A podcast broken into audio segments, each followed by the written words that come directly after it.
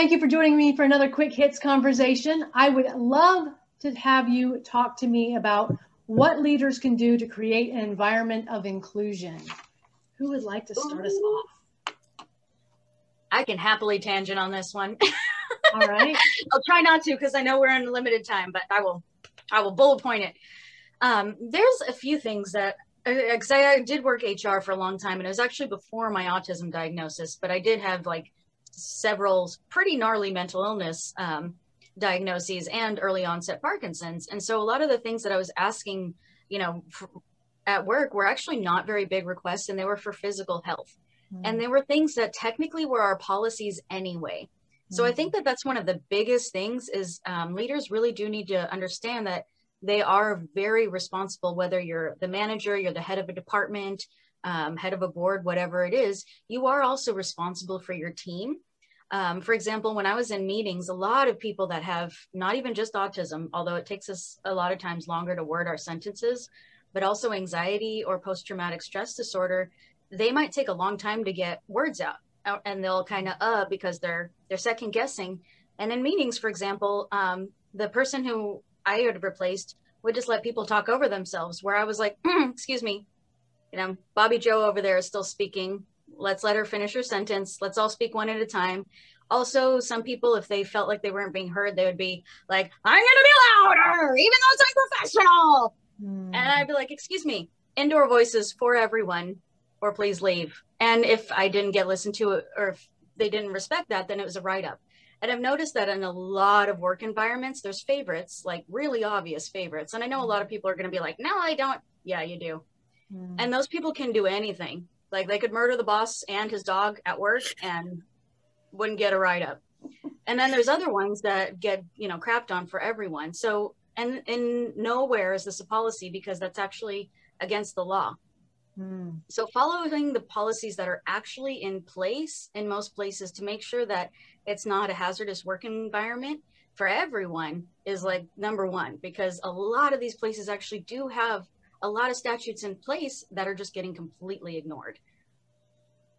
Mm-hmm. As well as the fact that um, if, if we're not setting an example of like, hey, you know, you will be held accountable to your behavior no matter who you are, then that is such a hugely like you get this weird power play dynamic and it's just this toxic, nasty work environment where it gets cliquey and it it's so stressful and work honestly does not get done well in that environment, like period.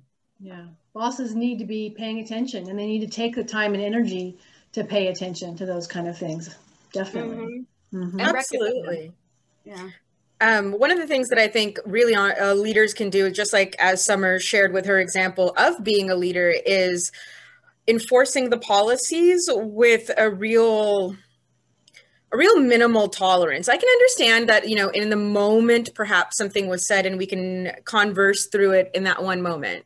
But generally speaking, it should still nonetheless be addressed. And it doesn't, it doesn't need to be uh, personally directed. There are plenty of times where I've had an exec, you know, something happens in a meeting, you hear shouting voices, you hear foul language being used. Mm-hmm. And then what happens is that afternoon you get an email from HR to everyone. No one is singled out, but everyone is reminded of the co- code of conduct, of common courtesy, of polite engagement.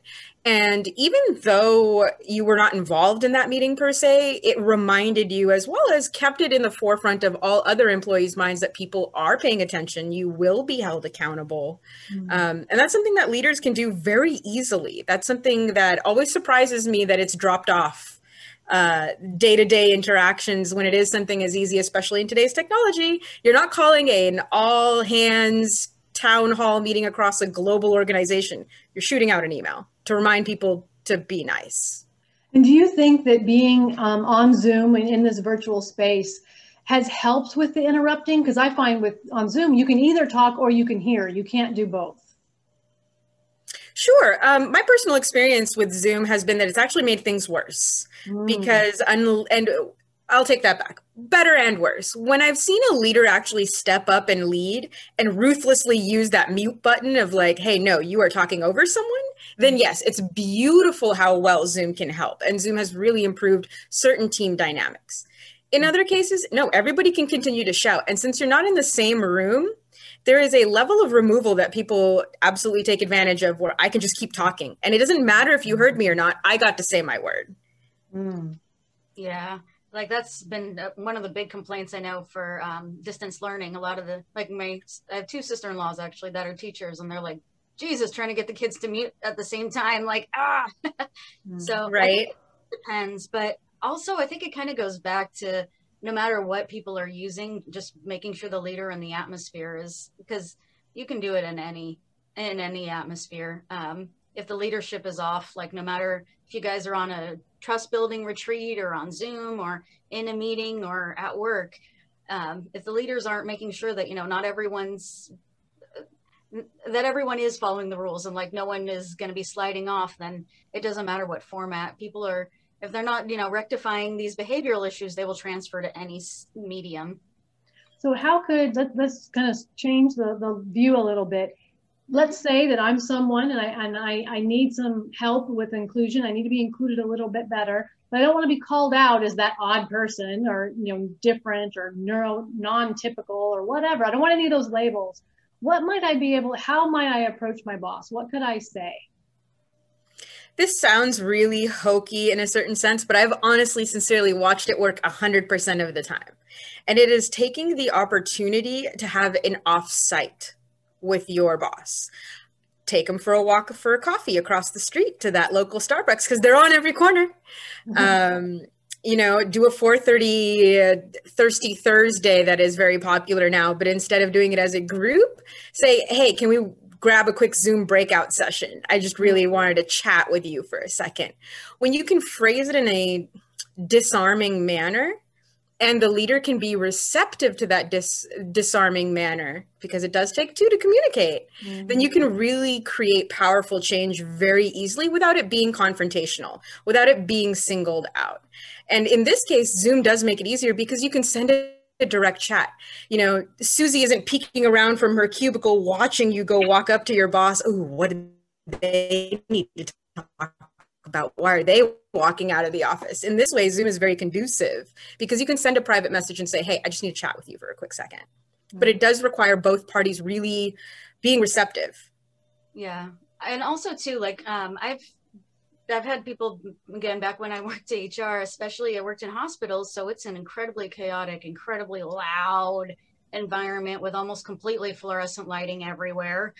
Luckily, yeah. a lot of them are replacing them, but um, I had a woman that one of our employees come and speak to me, and she was starting to go through menopausal symptoms. And so she was having really bad hot flashes. She was getting really bad migraines, and there were a lot of things that were out, in our environment that were um, affecting her.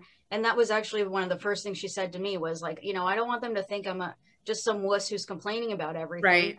And as a leader my first i have to follow the law first off and in california if you have someone that has a medical condition you have to make sure that it, whatever they need they get it so that they're not um, in, their health isn't in jeopardy. But also i was like okay well what specifically is bothering you and how can i help with it? And she came to me like on her own but she also came to me and was like hey this is what i'm dealing with. This is all i've done already to do it. And basically these are the areas i can't bend. Um, and now I'm this one I'm going to try to work real sensitive because I was not a very hubristic leader, but I know many are. Mm. So leading with this, I understand that you're doing great, and I've uh, these are all the things I've done already. So I'm not putting more on your plate. I just I really need this one thing. Mm. Um, and it worked well. It's worked well for me, but also that's kind of how I would coach other employees to go talk to the more hubristic heads that I knew were a little harder to get through. Like fluff the ego, make sure you're not putting anything on their plate that might also harm their ego, and then then put in your request um, with also the evidence of it in a disarming way. But she was like, she did. She was the evidence like I'm going through menopause and this, this, this, and this were happening. Mm. Okay, yeah, it sounds like what we're basically saying is you have to be brave and you have to be willing to kind of do your side, do your work on your side, but then go to the boss and say, these are the things that I need. How can I help you make that happen? And I think that's mm. always a great way to approach a boss anytime you need something is how can I help you make what I need happen? So I want to thank mm-hmm. you for spending this 10 minutes with me today. I think this has been really helpful. Hopefully it's been eye-opening to some leaders and it'll help some people be included and, and have a better and happier work environment. So thanks so much. Thank you, Robyn.